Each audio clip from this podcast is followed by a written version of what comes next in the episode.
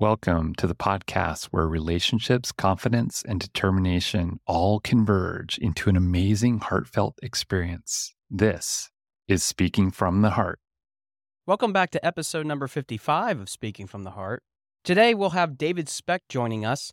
He's a veteran of the first Gulf War, and he has led many organizations of various types and sizes. And for the bulk of his career, David's been the president of Specht Newspapers Incorporated, which is a media and marketing company in Louisiana. In 2018, David and his wife Tina embarked on a health journey in which they lost combined 180 pounds. This journey led to what David called his impact passion, which is health coaching. And since then, he opened his business, Specht Health Coaching, which has directly impacted hundreds while indirectly impacting thousands of people who seek a solution for their health and weight loss challenges. He has launched multiple podcasts, spoken before numerous crowds of business leaders, and written a leadership blog at davidaspecht.com for more than 10 years. And our conversation really focuses on not only the things that he has achieved, not only throughout the digital transfer of so many different things that have happened in the media industry, but reflecting on the fact that no matter where you are at in your life, no matter what kinds of things that might occur, you always have the opportunity to navigate through them and can start at any place at any time. And I think that's what makes David's story so inspiring for many people that will listen. But with that, let's go to the episode. All right, we're here with David Specht. David, thanks for sharing your heart with us today. Oh man, Josh, thank you for having me on. I mean, I'm super pumped about being on the show today. I am too. And I want to thank you too. And I want to thank the Buzzsprout community for connecting us. And absolutely, yes. I, I, have absolutely enjoyed listening to people's comments on there and getting to learn so much about podcasting through this experience that I've been undergoing. So thank you for having this connection. I feel like we have a lot we could talk about today. Oh, and oh, that yeah, it's going to be hard just funneling it into the little bit of time we have together for sure. Absolutely. So, David, I already let the audience know about your impressive background because it definitely is. And really my first question is about how you got yourself into the military because I saw that you are a veteran of the first Gulf War, which I always say to my veterans, thank you for your service. It's really appreciative. I'm wondering if you could tell us a little bit about how you got started with that experience and essentially what led you into being in the military. Wow. So, if I were to characterize it in two words, it would be called gross immaturity. I know about that very well. yeah. So, just to give you an idea, I graduated high school in 1987 in Largo, Florida. There's a whole story behind there. We can talk about it offline. Anyway, and I want to give you a perspective that 1987 is when I was born. So yeah, just so, so you're there, aware. There you go. So in 1987, I graduate in June. I go to St. Petersburg Junior College that fall. And when I say I went there, that means I was on campus. okay. I had a job selling athletic shoes at a place called Sports Unlimited. And I realized that college wasn't for me. All the people I'd said goodbye to three months earlier, I'm saying hello to here on this campus. All the guys and girls that didn't go off to college, all of us homebodies, if you will. And I just, I was very immature. I didn't attend class there's a lot of responsibility put on you as a freshman, right? You're supposed to go to class, but yet classes happen at different times. And quite frankly, I was just very immature and didn't go to class. And I knew that I was going to flunk out of my freshman year of college. And I knew that my parents would probably kill me. So that is when a buddy of mine who was still in high school said, Man, I'm on delayed enlistment. I'm joining the US Air Force. It's going to be amazing. And to backtrack just a hair, I had taken the ASVAB, which is the vocational aptitude battery test for all of the military, and I did so well on it. I was just getting recruited left and right. Every recruiter was calling my house every night for a period of time. And so I knew I could get in. So I went, I found myself in an Air Force recruiter's office in the fall of 1987. And they said, You qualify for basically everything we have to offer. They give me this laundry list of things of careers that I have absolutely no idea what any of them mean. And uh, next thing I know, I'm getting a physical, I'm signing on the dotted line. And February 19th of 1988, my happy butt went to Lackland Air Force Base, Texas for basic training. And so that's how I got there. Once I got there, I wish I could tell you that the story, oh, he did great. He ran up the ranks. No, I still made a bunch of knuckleheaded decisions during then. I was still very much the same immature guy. I just had major, major boundaries now. And those boundaries, when I'd hit up against them, they would knock me back into place. I tried to quit the night I got there. I tried to, I made mistakes in tech school. I made mistakes. I made financial errors even my second year in that really could have screwed up my career. It could have delayed my wedding. I mean, there was just all this mess going on. But something clicked that the boundaries and the responsibility that I had clicked. And right before the last batch of my mistakes, I get married in May of 1990. I deploy in the first Gulf War in August of 1990. So a lot of growing up took place in the year of 1990. And so to me, that was probably the thing that's really started me on my leadership journey was this I had made the mistakes. I had gotten my hand slapped. I had gotten pushed back into dead center, but I was still given the responsibility. I was working on multi million dollar aircraft, fixing the navigation systems. I was in charge of people and having to lead a group of individuals. So all of those things came into play, but it didn't start. And maybe this is one of the lessons there is that you don't have to necessarily start right to end right. You can start completely the wrong reason and completely the wrong skill set but you can develop those things to where they can actually catapult you forward as life goes on.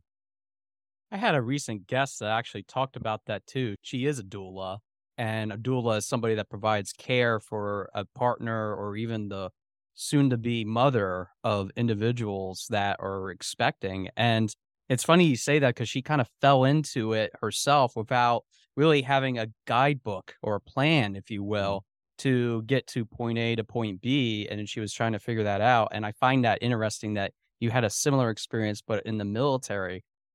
Was there somebody in the military that you looked up to that really gave you the inspiration for the rest of your life? Was there a commanding officer or maybe a colleague that was serving alongside you that really helped you to focus and give you that maturity since you've been talking a lot about being immature until you got through that. Can you describe that person? Yeah. I can even give you his name. His name is Willie Morrison. He was my direct supervisor when I was in the avionics shop at my duty station. During my last set of screw ups that I would call the last set while I was in the military, he started saying, David, you're not going to make it through this thing if you don't smarten up. And he did more than take me under his wing. I was a single airman living in the dormitories. He was married. He and his wife would invite me over to their house. When I met my wife up in Maine, I know, long story there too, but we would hang out as couples together. Okay. I mean, he really took me under his wing and believed in me and saw the potential in me beyond what the negative reports said, right? He saw that I was a good guy with a good heart and that I wanted to do the right thing. I just made a lot of wrong decisions in the process. And he and another fellow by the name of Neil Kiefer, they were good friends, really kind of brought me into their fold. And I'm not going to say they kept me from doing anything, but they gave me enough structure in the relationship to where I wouldn't go venturing off and making these bad mistakes. Or they would at least ask the question, David, are you sure you want to do that? And so it's interesting. I want to bring this point out because I think it's hilarious now. Willie was the best man in my wedding. Okay. That, oh, that wow. So that tells you how close that relationship got. He is actually one of my health coaching clients and has lost 130 pounds in the year of 2022. So our roles have kind of switched. He was leading me, mentoring me, coaching me. And then all of a sudden, not all of a sudden, because it took 30 years, but 30 years later, here we are. And we became very close through the health journey. And I have helped coach him. So there's this great deal of personal satisfaction on my part that I was able to, in some small way, repay him for what he did for me 30 plus years ago. I love that because for me, I have met people maybe a long time ago. And because of the podcast, I've actually been able to bring them back on. I had a person that I knew 18 years ago, haven't talked to them. I was able to bring them on and we had a really awesome conversation about that. Her name's Kim Herbine. Check out that episode if anybody's interested about how that conversation went. But David, you bring up a great point in that we can be the leader in a certain situation, but the roles can um, reverse in which that person might need our help and we need to be the leader too. So it's always about exchanging that power, that control because of maybe what our skill set is or maybe something that we're going through. And I can't tell you how many times I've been through that experience, mm-hmm. especially mm-hmm. being a public servant myself. I want to get into your health coaching in a moment, but before you did that and really started that business, I noticed that you had done a lot of work in the communications field, more specifically with newspapers. And yes. I've been really fascinated about that. I was a communications major when I went to school.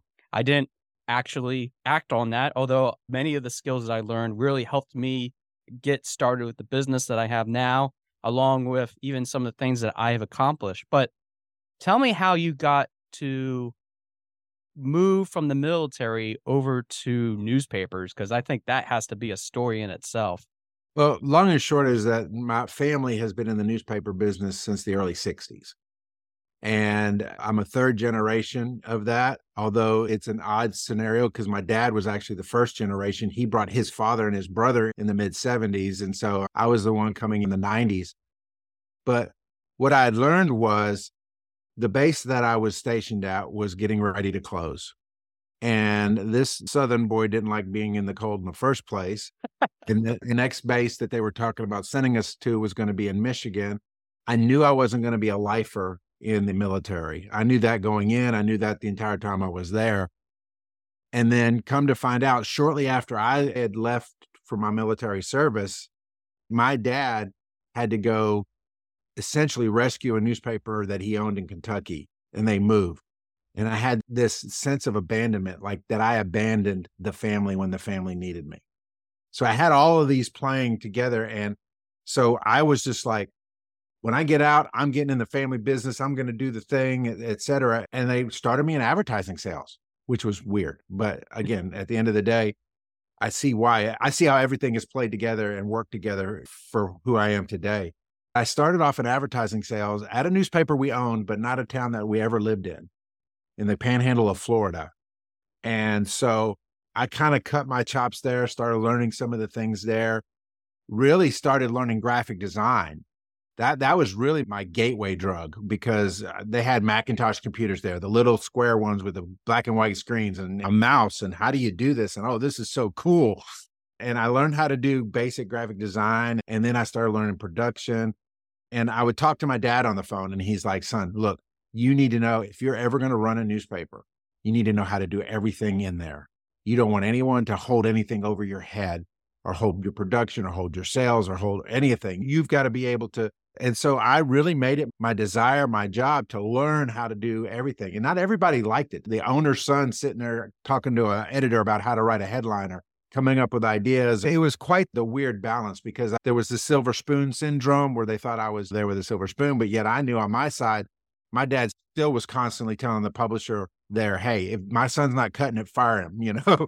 so I was just like, you don't get me, I don't get you, but we got to do this thing together. And slowly but surely over time, I transferred from the newspaper in the panhandle of Florida to Minden, Louisiana, which is where I was born and grew up. Wow up until about high school age. And so I came to work at that newspaper, eventually publishing it. We eventually bought a newspaper in a neighboring community. And that was really where I learned so much about leadership. I, I learned journalism. I wrote my first sports story and I handed it to my father, who was at the paper at the time. And he said, Where'd you learn how to write this? And I said, What do you mean? And he said, You did the inverted pyramid, you did the who, what, when, where, why, and the lead, all the things that I said, I said, I read what people write and I write what I've seen before. And he's like, cool. And so I became sports editor, then I became editor, then I became publisher. So I learned all sides of the house in the newspaper. And then the whole world started changing. The internet came on, websites became a thing. I learned how to design websites because the necessity of it. I'm an early adopter when it comes to technology. If there's something I can figure out how to make benefit what I do, I'm going to lean in and at least explore it. And so all of that played into, and I made a lot of mistakes. Look, guys, let's be honest. I'm telling you the cliff notes, the 30,000 foot view, the roses and the wonderful pictures, the sunset it was a crap show most of the time. Okay. you don't learn on the mountaintop, you learn in the valley, right? When everything's going wrong and the whole system crashes, or you don't hit those numbers, or you have to make a tough employment decision about somebody. So all of those things came into play. And that was really my training ground. And then my dad died in 2011. And all of a sudden, I went from the responsibility of one newspaper, one staff to an entire company which was contracting, by the way, thanks to Facebook and the internet.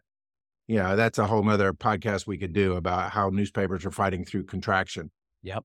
But in that moment, I said, Oh, I have the lives and the families of all of these team members on my shoulders. I've got to become a better leader. And so that's when I started leaning into personal development and leadership development. I started reading John Maxwell. The very first leadership business book I read was Good to Great checked it out from the local library and I had to keep it for an extra two weeks because I'm such a slow reader at times. But it was one of those things, okay, it started feeding me and I started learning skills and I started implementing them and I would get pushback, but I would push through. And I have what I consider project ADD. I got a hundred ideas a day and maybe one of them's good and I got to figure out which one. So all of that has led me to who I am today. And I still own the newspapers. You mentioned the health coaching. Health coaching is one of about 18 facets of who David is, but they all come into play and they all kind of help one another. The skill sets I learned as a health coach help me in individual personal development with my team members. And what I learned in journalism helps me understand other people's perspectives. And so they all really have fed each other through the years.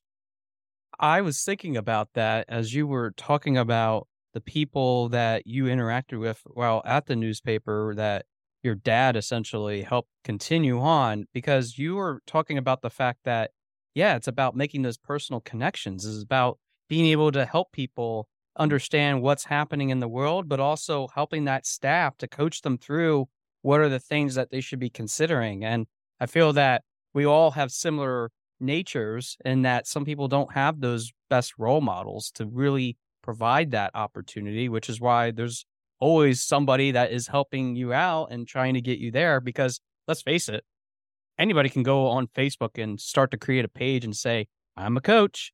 And they don't really yeah. have that background or they don't have that story to really no. go along with it as to why they qualify as being a coach. And I have had a lot of that, especially starting out, but I have overcome that to realize that there's always a authentic connection to go alongside of it to help us understand why the world functions the way it does. Which, as you were saying that, do you feel that the military career that you had alongside the newspapers that you still continue to do, not probably at the same scale, but do you feel that both of those things really have helped you with starting your health coaching business? Because it sounds to me that there is so much overlap, like you mentioned, but more importantly, I feel like that really helps identify who you are, David, because of the leadership style along with the communication style that you have. Do you feel like those two things prepared you for being a coach yourself? I believe so. I've heard multiple people say it. I think probably the last person I heard use this phrase was Ed Mylett. And he said, Life doesn't happen to me, it happens for me.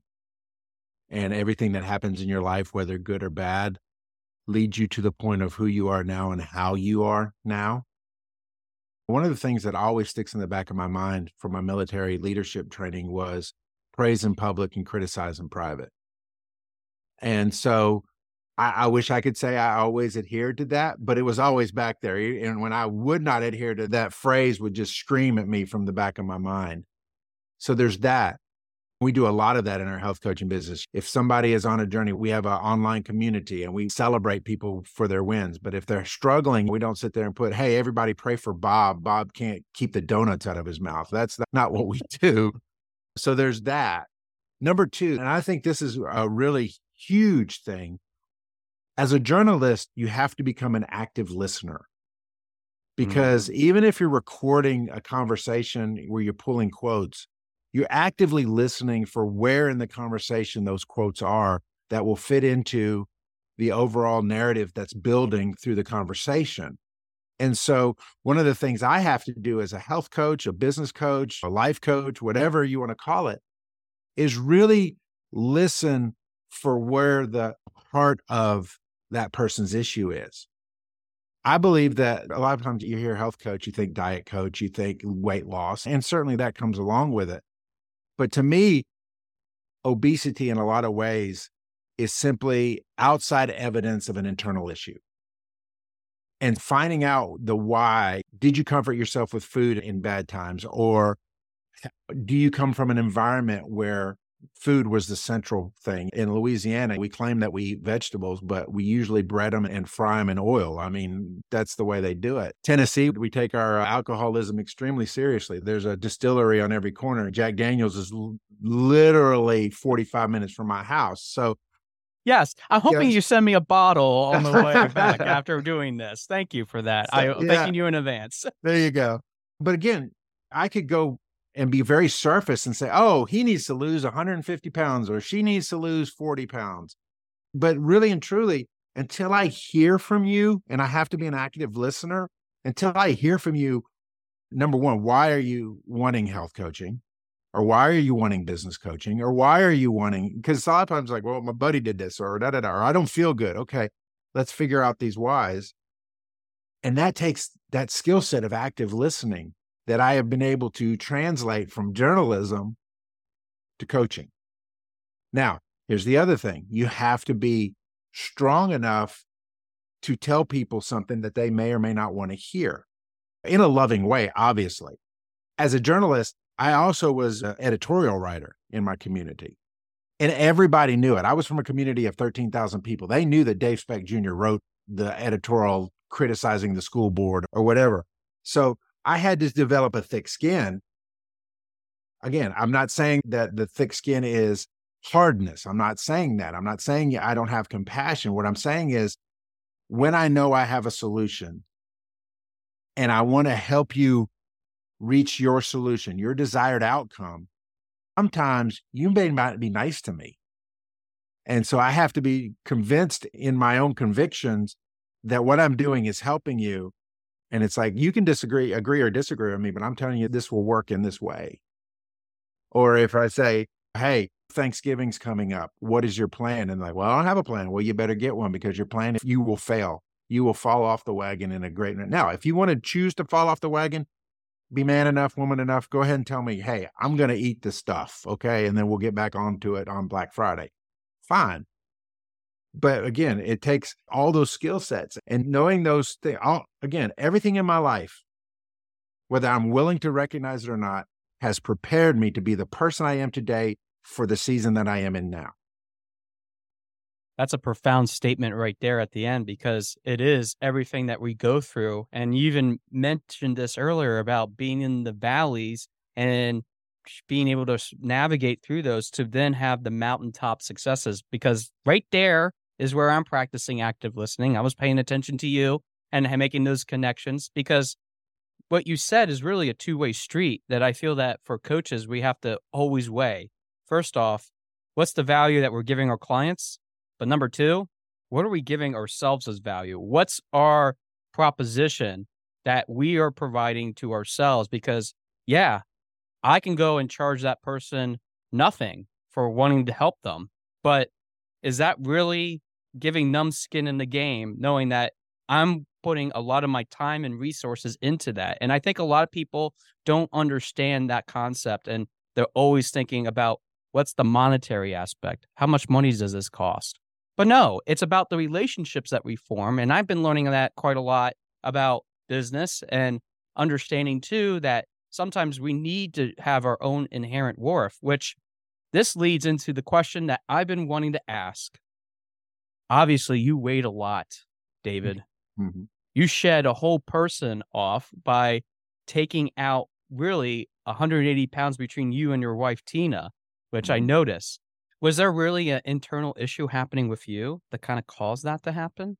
Oh, I think any time in life when you're dealing with things, and we don't ever deal with just one thing, right? If you're a young parent, you're dealing with lack of sleep, you're dealing with all the stressors of being a parent, afraid you're going to screw up your kids somehow, that you're going to make the cardinal error that's going to turn them into a serial killer or something. And then you have the pressures of business. Oh, and then if you're in leadership at all, everything uh, involves a meal, right? You have luncheons, you have dinner dates, you have banquets, you have all the things. And then to me, I was also trying to keep a degree of separation. So a lot of times I would not eat with staff members. And so the next thing you know is I'm going to the Burger King drive through and eating it on the way back to the office. My dad passing had a profound effect on me as well. That stressor caused me to eat and other things when I was in the Air Force, I got out of the Air Force, I was uh, 205 pounds. I was 240 within six weeks.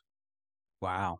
It was just the free for all, right? Plus, there was not the activity, the motion, the moving, climbing in and out of an aircraft to fix it, and all of the things. By the time I decided to go on the health journey in 2018, I was 325 pounds. And I was in great denial meaning I would make jokes like, I'm fat and happy. I'm married. Who do I got to impress? Those kind of things. What do you mean corn's not a vegetable? Those types of things. My wife came home one day. Now, you have to understand, I'm really kind of compressing this, but she was the one that was the early adopter on the health things pink drink, shakes, whatever, supplements. She would try everything that came down the pike. Well, we watched some friends of ours lose a considerable amount of weight, some friends that we had been out of contact with for years. And she goes, I want to do what they're doing. And I'm like, no, you don't. You're going to quit it just like you quit everything else. Real supportive husband I was. and no, she's like, look, my dad just had a health scare. He's had his third open heart surgery. I inherited a lot of his genes. I've got diabetes. I've got to do something. And I'm like, the only way you're going to do something is if I hold you accountable. Mm. Yeah, this is me. And understand, this is me speaking, but internally, I'm scared to death. Okay. We guys, we're really good at hiding our internal fears and projecting ourselves as, I'm doing this for you. Guilty as charged. and so I told her, I said, okay, this is what we're going to do. It's twofold. Number one, I will go on the program you're going on for 30 days. We'll do it together just to hold you accountable to make sure you stick with something for 30 days. Number two, whatever you put in front of me, I'll eat, no questions asked. Because in my brain, I'm like, okay, even if I hate it, if I get enough Coke Zero, I can swallow it and survive for a little bit. Again, probably the dumbest and smartest thing I ever said in my life. We started a program that our friends were coaching. I lost 16 pounds week one, wow. which is unheard of. But mm-hmm. of course, I had a lot of water weight to lose. I can dive into the physiology of it all, but we're doing this thing and I'm making progress. And the traction I believe in that is what encouraged me to keep going. They always say, find your why. If you have the right why, you can do anything. I didn't have a why at that point because I didn't know what was possible. But when I started losing the weight, because my initial goal was because I'd heard a doctor tell me one time, David, if you could get to 250 pounds, you'll be okay. I was on everything from pre diabetic medicines to blood pressure medicines to anti-inflammatories. I had the day of the week pill bottle and I was 49. About a month into it, when we hit that 30 days and it's time to reorder the stuff again, again, it's not about the stuff, it's about all the coaching and the communities and all the things that support the stuff. When it was time to order again, I was like, babe, we're going to keep on this. She had lost some weight and she had set her goal. I don't even remember because you know better than to ask a lady what her weight is or her weight goal is. Or her age. Yeah, or her age. Yes. And so I said, here's what I want to do. I said, I want to hit 250 pounds by the time I'm 50. Very doable. 70 pounds. Okay, I can do that. So we're rocking along. I hit 250 by Labor Day. Started in April, hit it by Labor Day. I'm like, okay, what do I do now? We look at the thing that no human being who's trying to lose weight should ever, ever, ever look at the BMI chart. I looked at my BMI. And my BMI for a six foot five guy is 210 pounds. 210. I'm like, oh my gosh. I said, well, I'm going to stay on this until Tina reaches her goal. So let's see it. I hit 210 in November. oh my goodness. of the same year. Again, low glycemic, you have to understand it's a fat burn weight loss. But here's the thing I'm learning, I'm in classes every week learning habits of health. I'm supported by a community. I have a coach teaching me and holding me accountable. By this point, Tina and I are becoming coaches because we see the value. We want to pay it forward. And there is an intrinsic accountability to being a coach because people are looking to you. So I needed that. I'm a food addict. I am a food addict to this day. Okay. Just because I'm 215 now, which is where I settled in at, doesn't mean I don't have food addiction. It just means I manage my food addiction very, very well. And if things get out of kilter, I can put the brakes on or I can keep myself out of the environments. And I tell all this for the listener to understand that my issues and your issues don't have to be the same to achieve the same results. Once I started losing weight, I started seeing what was possible. And what was possible for me is then getting back, and again, it sounds like I got dad issues, but going back to my father, my father was a great, active grandfather to my boys. And so I had, at the time when I started my health journey, my son had been married, we knew that a grandbaby was going to be on the way eventually. And so I'm like, I want to be the grandfather that's playing on the floor, not the grandfather that's sitting in the recliner. Mm-hmm. And so that became a motivational factor for me. And then when they got pregnant and I'm at my go away and I'm like, here we go. And so I've got my grandson will be four this year. And we do a lot of stuff together that I never could have done at 325 pounds. So the idea of not only losing the weight, but creating that life where I can take the skill sets that we talked about so far. I can take the results, like you said, all you have to do is Facebook stalk me and you see what I've done. No pat on Dave's back, but that what we do works. And, and then you see me active and enjoying that life with family, with things. It, it all just kind of comes together. Now, have there been troubles? Yeah. Is there struggles? Yeah. And not just in health, everywhere. I mean, anybody who's in the coaching business knows that back half of 2022 and most of 2023 has been a struggle because coaching, while vital, is considered a luxury to most people. They don't want to invest the money in it. So, again, we're not talking about some perfect life that Dave and his wife live, or even Josh. We don't live this perfect life. We just know that because of the road we've traveled, there's so much more ahead of us, that we haven't lived our best behind us, but that our best is still ahead of us. And so we want to lean in and continue to be better versions of who we are. And that's all we really want anybody to be is be the very best version of themselves, whatever they see that best version to be. I'm finding that we need to have our best voice out there too, whether that is the voice that we use to communicate or the nonverbal voice, which we have through our actions. Yep. David, we're at the end of our time, but I want to give you the last few minutes to share your business, how can people reach out to you, contact you, and anything else that you want to share? I'll give you the last few minutes. All right. Well, easiest thing to do is go to spechthealth.com. You can see the story of our health journey there. You can see what it is we coach. I'm I'm an author. I'm showing you the copy of my book, but I know the listener can't see it because it is an audio podcast. But Old Dogs New Tricks version 2.0 available on Amazon, available on Barnes and Noble. If you'll go to davidaspecht.com slash ODNT, that'll show you the book, what it's about. If you're really interested in hearing more about the story of my leadership journey, my business journey, and my health journey, I chronicle it all here. And you're like, why is it version 2.0? Because the version 1.0 of everything sucks, right? If you ever get a 1.0 of a computer program or 1.0 of an app, it sucks. And the version 1.0 of this that I wrote in 2015 is a terrible book. I pulled it from shelves. It was so bad because I wrote it for the wrong reasons. This incorporates a lot of what I've learned, especially through COVID, of how we've had to pivot. If you find yourself in a world that seems to have changed around you and you don't necessarily know how to navigate it or lead others in that world, Old Dogs New Tricks version 2.0 will, will give you that framework. Follow me on social, David A. Specht, because if you follow David Specht, it's some guy called the Farm Whisperer, and I don't know what he does, but so David A. Specht. And my podcast is called Keep This in Mind. It's available on all the platforms. And really and truly, I'm on TikTok. I do videos every day, Monday through Friday. I do a long form and a short form video. You can find it on TikTok and all the Reels apps.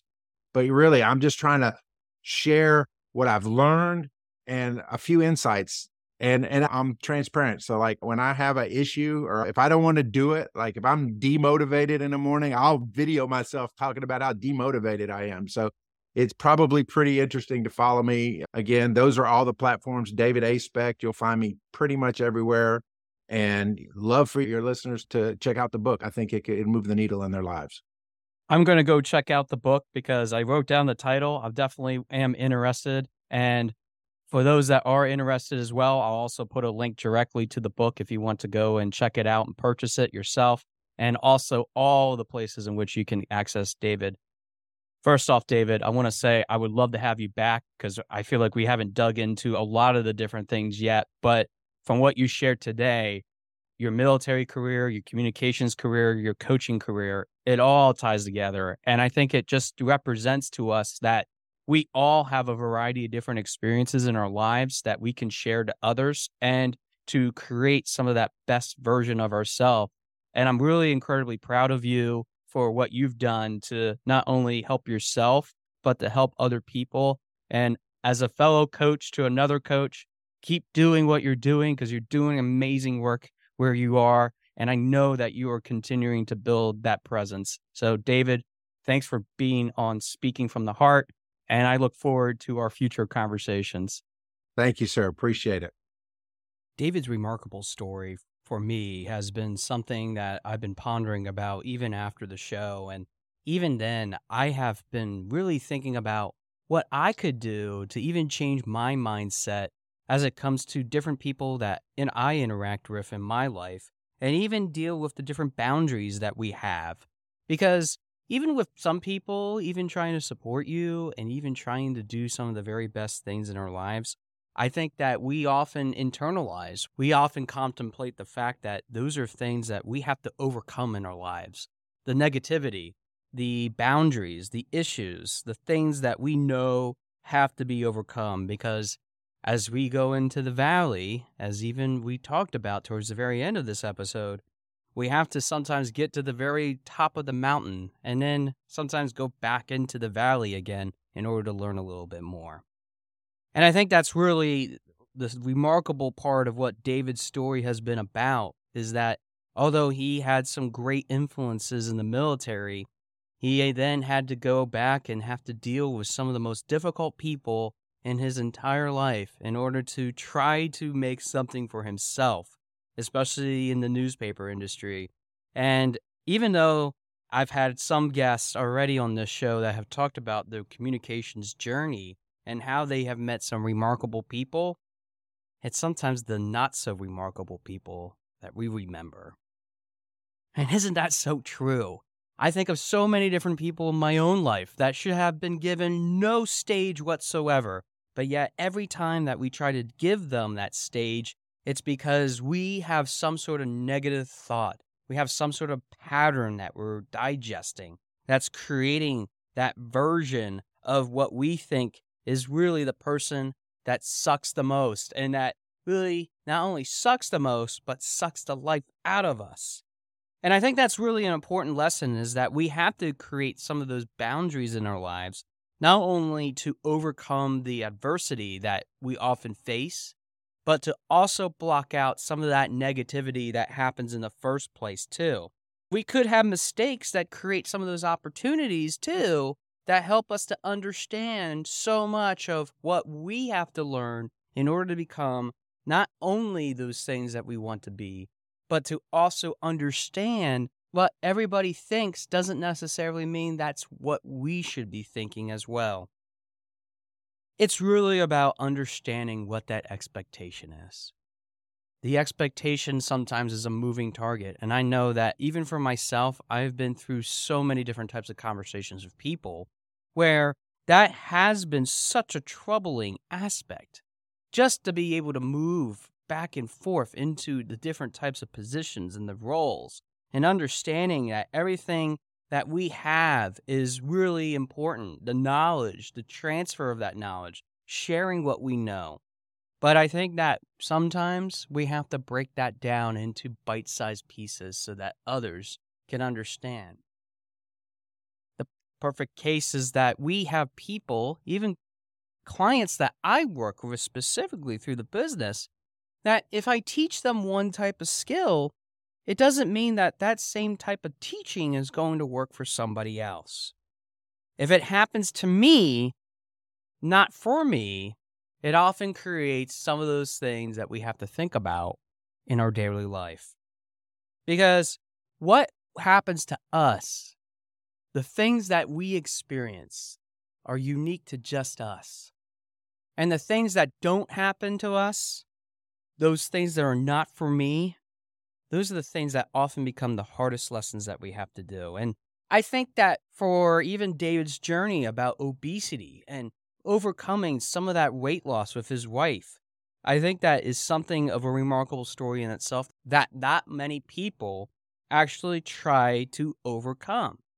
As a matter of fact, all those different stressors, all those different things that we have to balance when it comes to not only accountability within our own lives to make sure that we don't overeat or overconsume alcohol or overconsume other vices, have to then go into play with what we should be able to do, what we should be able to accomplish, what we need to do in order to be a fully functional individual.